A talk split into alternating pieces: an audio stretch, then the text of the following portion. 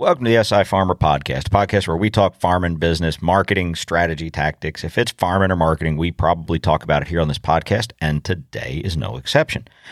The other day, I was sitting at the house and I read, I kind of catch up on reading when I get the chance, when the weather slows me down, or for whatever reason, I'm able to take a few minutes and sit down. I was reading a back issue, a few weeks old, of Farm Week. If you don't check, if you don't know these guys, check them out. These guys do a good job of covering the ag ag news that's important for farmers. And but I was reading an article, um, and it, the title of the the the the headline of the article is AFBF, which is the American Farm Bureau Federation. John Deere Inc. deal over right to repair. Well, if you follow the right to repair situation, this is interesting. This is a big, big turnaround on John Deere's part. And I'll stay up front. I've never had an issue with John Deere and right to repair stuff. I have with some other manufacturers, but I've never had this issue. It's never never come up to where it's been a, you know, out of the field, you know, I'm out of the field work, you know, out of work for for time because of this. But big companies, Apple, I think by market capitalization, they're the most valuable company in the world. They don't it is not in their best interest financially to allow other companies and other people to repair their products. So, why are they doing it? And my I don't want to get into the legalities and all of the the issues with the right to repair. There are a lot of good videos out there. Um, if you're interested in the the technology side of it, check out um, MKBHD. He does a video that's really well thought out on the right to repair and technology, dealing with the, the you know the the mobile phones and and tech devices. And there's some good videos on uh, right to repair in ag. So you know I'll, I'll put some links in the description. But my what I wanted, what it really got me thinking about is outside forces forcing us to make decisions for our company, and how do we do it? And how do we leverage those decisions to the you know to their maximum you know to have a maximum output so or a the best resolution that we can? So let's get into it. I have a love-hate relationship with marketing. Really i've got to do what? All i want to do is farm. Welcome to the si farmer podcast. If you want to market your farm farm-based business or craft food business directly to the consumer this is the place for you. Welcome to the show. So you know, I'm going to read the quotes, uh, and, and again, Farm Week did this did this article, and I'm just I'm going to read the quote that Farm Week put in here, and this is uh, a quote from um, the AFBF president, who's Zippy Duvall, um, uh, American Farm Bureau, you know, the American Farm Bureau Federation. But his quote says it ensures our farmers can repair their equipment and have access to the diagnostic tools and product guides so that they can find problems and find solutions for them. And the response is from David Gilmore. Now, I'm going to read his response. This is a this is the beginning of a process that we think is going to be real healthy for our farmers and for the company. Now, I think it's important to note here that this is not a president of manufacturing. This is not a you know, this is not the the CEO of John Deere saying this is great. We are doing this uh, to increase the stock shares. This is by a guy. His name's David Gilmore, Deere Senior Vice President for Ag and Turf Sales and marketing.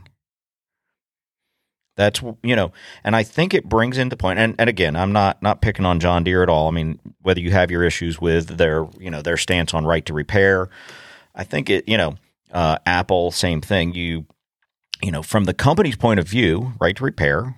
You know, we think you should have. If I'm John Deere, if I if I own John Deere, of course I don't want you to have another repair shop work on on my tractors. You can only use John Deere mechanics. I charge you more. I charge more for my mechanics. I make sure they're trained. I provide them the equipment. So now we've opened up the door for outside mechanics and for me to do it myself. So I don't have to use John Deere mechanics. So why is Apple made an, a very similar announcement over a year ago talking about the iPhone repairs, complete change of their stance. Why'd they do it?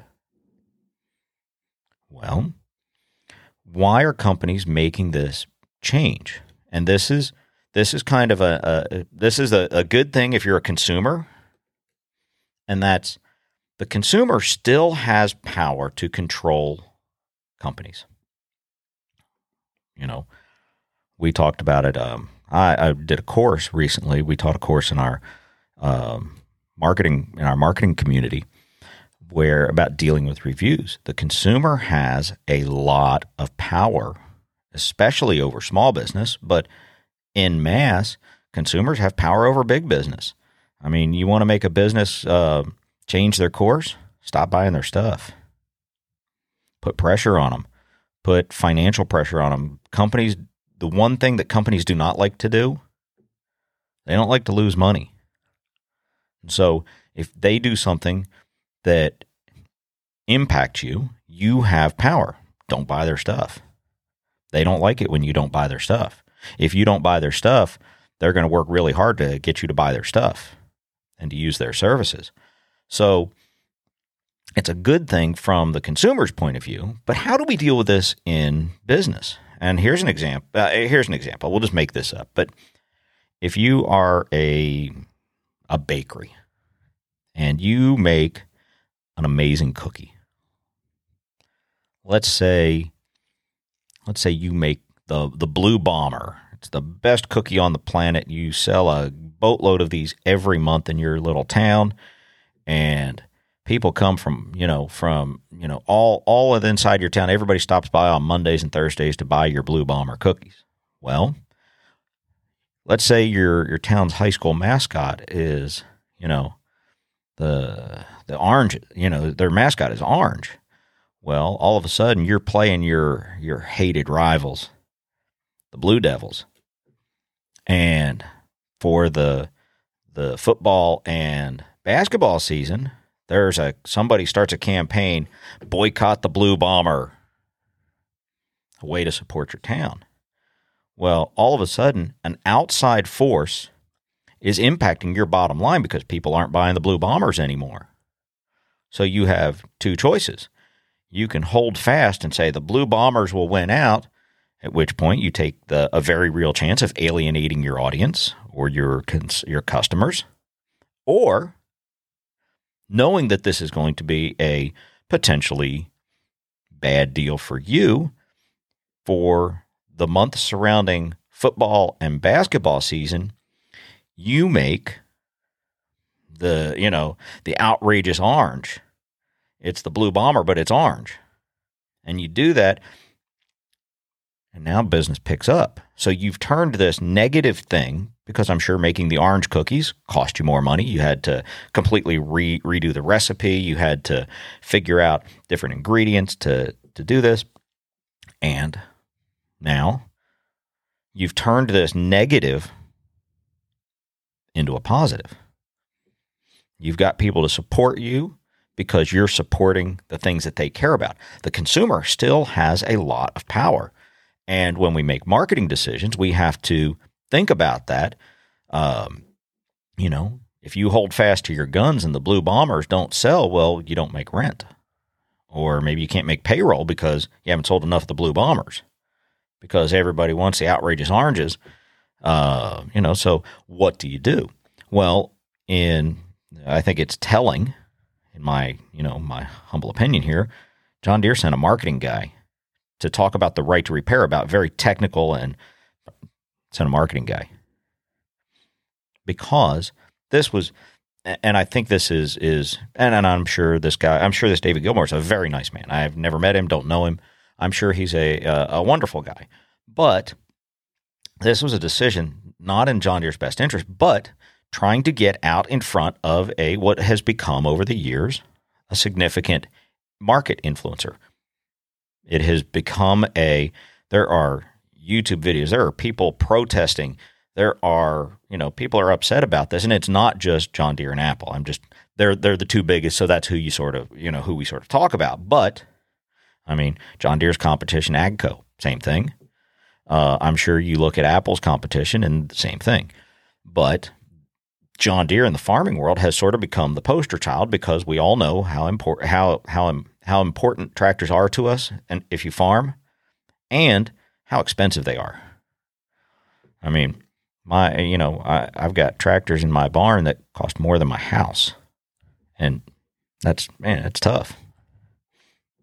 So, you know, we we feel we the, the the agricultural community feels we should be able to, you know, if something breaks, we should have the right to get in there, figure out what's wrong, and fix it. I, I Agco, the one of John Deere's competitors, has a you know they're sort of the same deal. They don't provide diagnostic tools. They don't provide you know uh, the ways to repair. And I've got a close friend who runs a bunch of um, Agco equipment and it's a very you know it's kind of a specialized piece of equipment. Nothing complicated. It's just a very big. Well, they're Terragators, nice piece of equipment, but to work on it, when you get now in these in these units, they have a, a Cummins engine in it. So we run in, in my shop in, in our farm. We we use a, a third party diagnostic system called Texa, and we can plug up and put the engine code in there now remember, these things are old. They're out of warranty. There is no manufacturer's warranty anymore. This is just just a big piece of equipment. So we plug our unit in. We tell it it's got this engine in it, and so we can read the engine codes. But we can't get in and look at the proprietary things that are going on with sensors that are specific to AGCO. So AGCO does this same thing. So I don't want to pick on John Deere, but when outside forces impact our business, we have to make decisions. And John Deere is trying to get out in front of, and Apple's doing the same thing. There is a big groundswell now for laws forcing companies to support our ability as a farmer to work on our own equipment, to have the diagnostic tools available to work on our own equipment. And Apple has done a good job getting out in front of it and saying, hey, you know, we're we're here for the for for our for our customers. Well, they see the the potential writing on the wall that this could become law.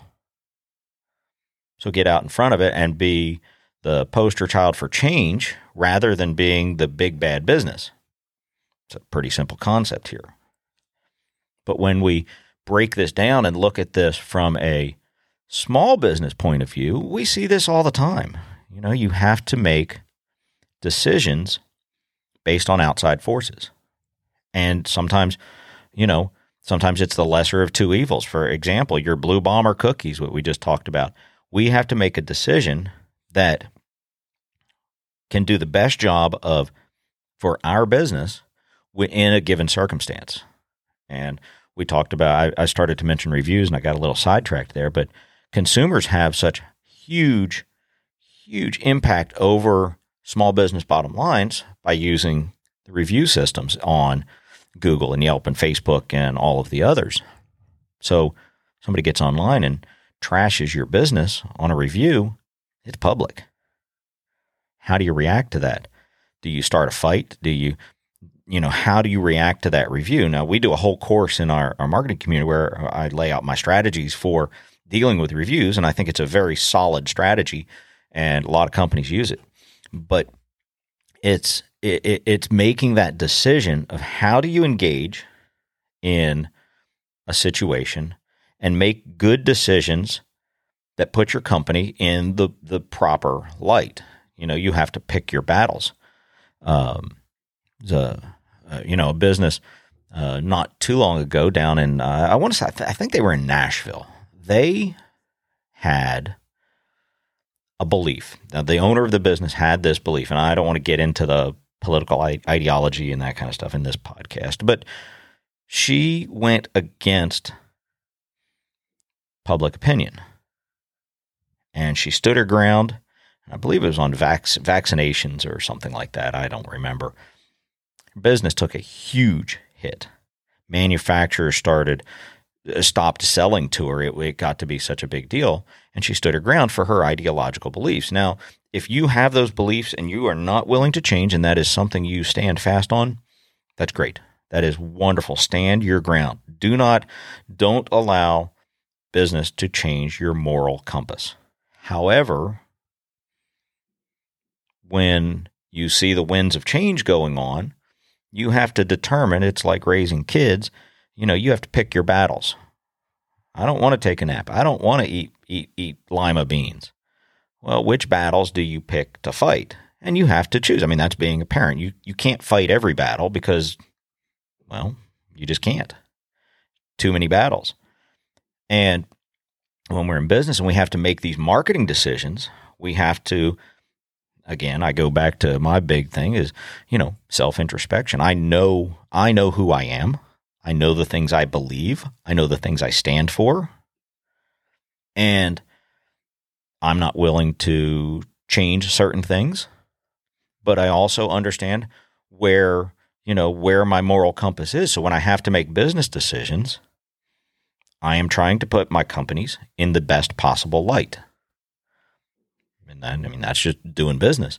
So when you have these things, the right to repair, it's just John Deere is, I'm certain they're making a the best decision that they can make for John Deere and John Deere shareholders and employees. They're making those decisions, taking a bad situation for them. You know, they're going to be forced to provide third party di- provide diagnostic information, and there's going now they're going to open up that shade tree mechanics can come in and buy this and work on people's tractors, take business away from John Deere. That's not in that's not in their be, in their financial best interest. But with the groundswell of public opinion not liking the right to re, not liking the inability to repair their equipment, I mean they want the public, their customers and potential customers want to be able to repair their equipment John Deere is going to make the best of it. How do they do it? Well, they're going to get out in front of public opinion. If they're going to be forced to do this anyway, because there's impending legislation on right to repair, and there's a lot of a lot of things going on on that front, and public opinion is changing, and they have their internal numbers. They're looking at sales data. They're looking at customer surveys. I mean, uh, my wife Dina was the um, she was the director of research for a huge, huge Fortune 100 company, and she one of one of her big projects that she was so proud of was understanding customer satisfaction for you know a global entity, and I'm sure John Deere does the same thing. They want to understand customer satisfaction. If they see a dip in customer satisfaction over this and they see impending legislation forcing them to do this and they see they look at all this data, they make a decision what's in the long term best interest of John Deere, and then they make that decision. And that's how we do things in small business too.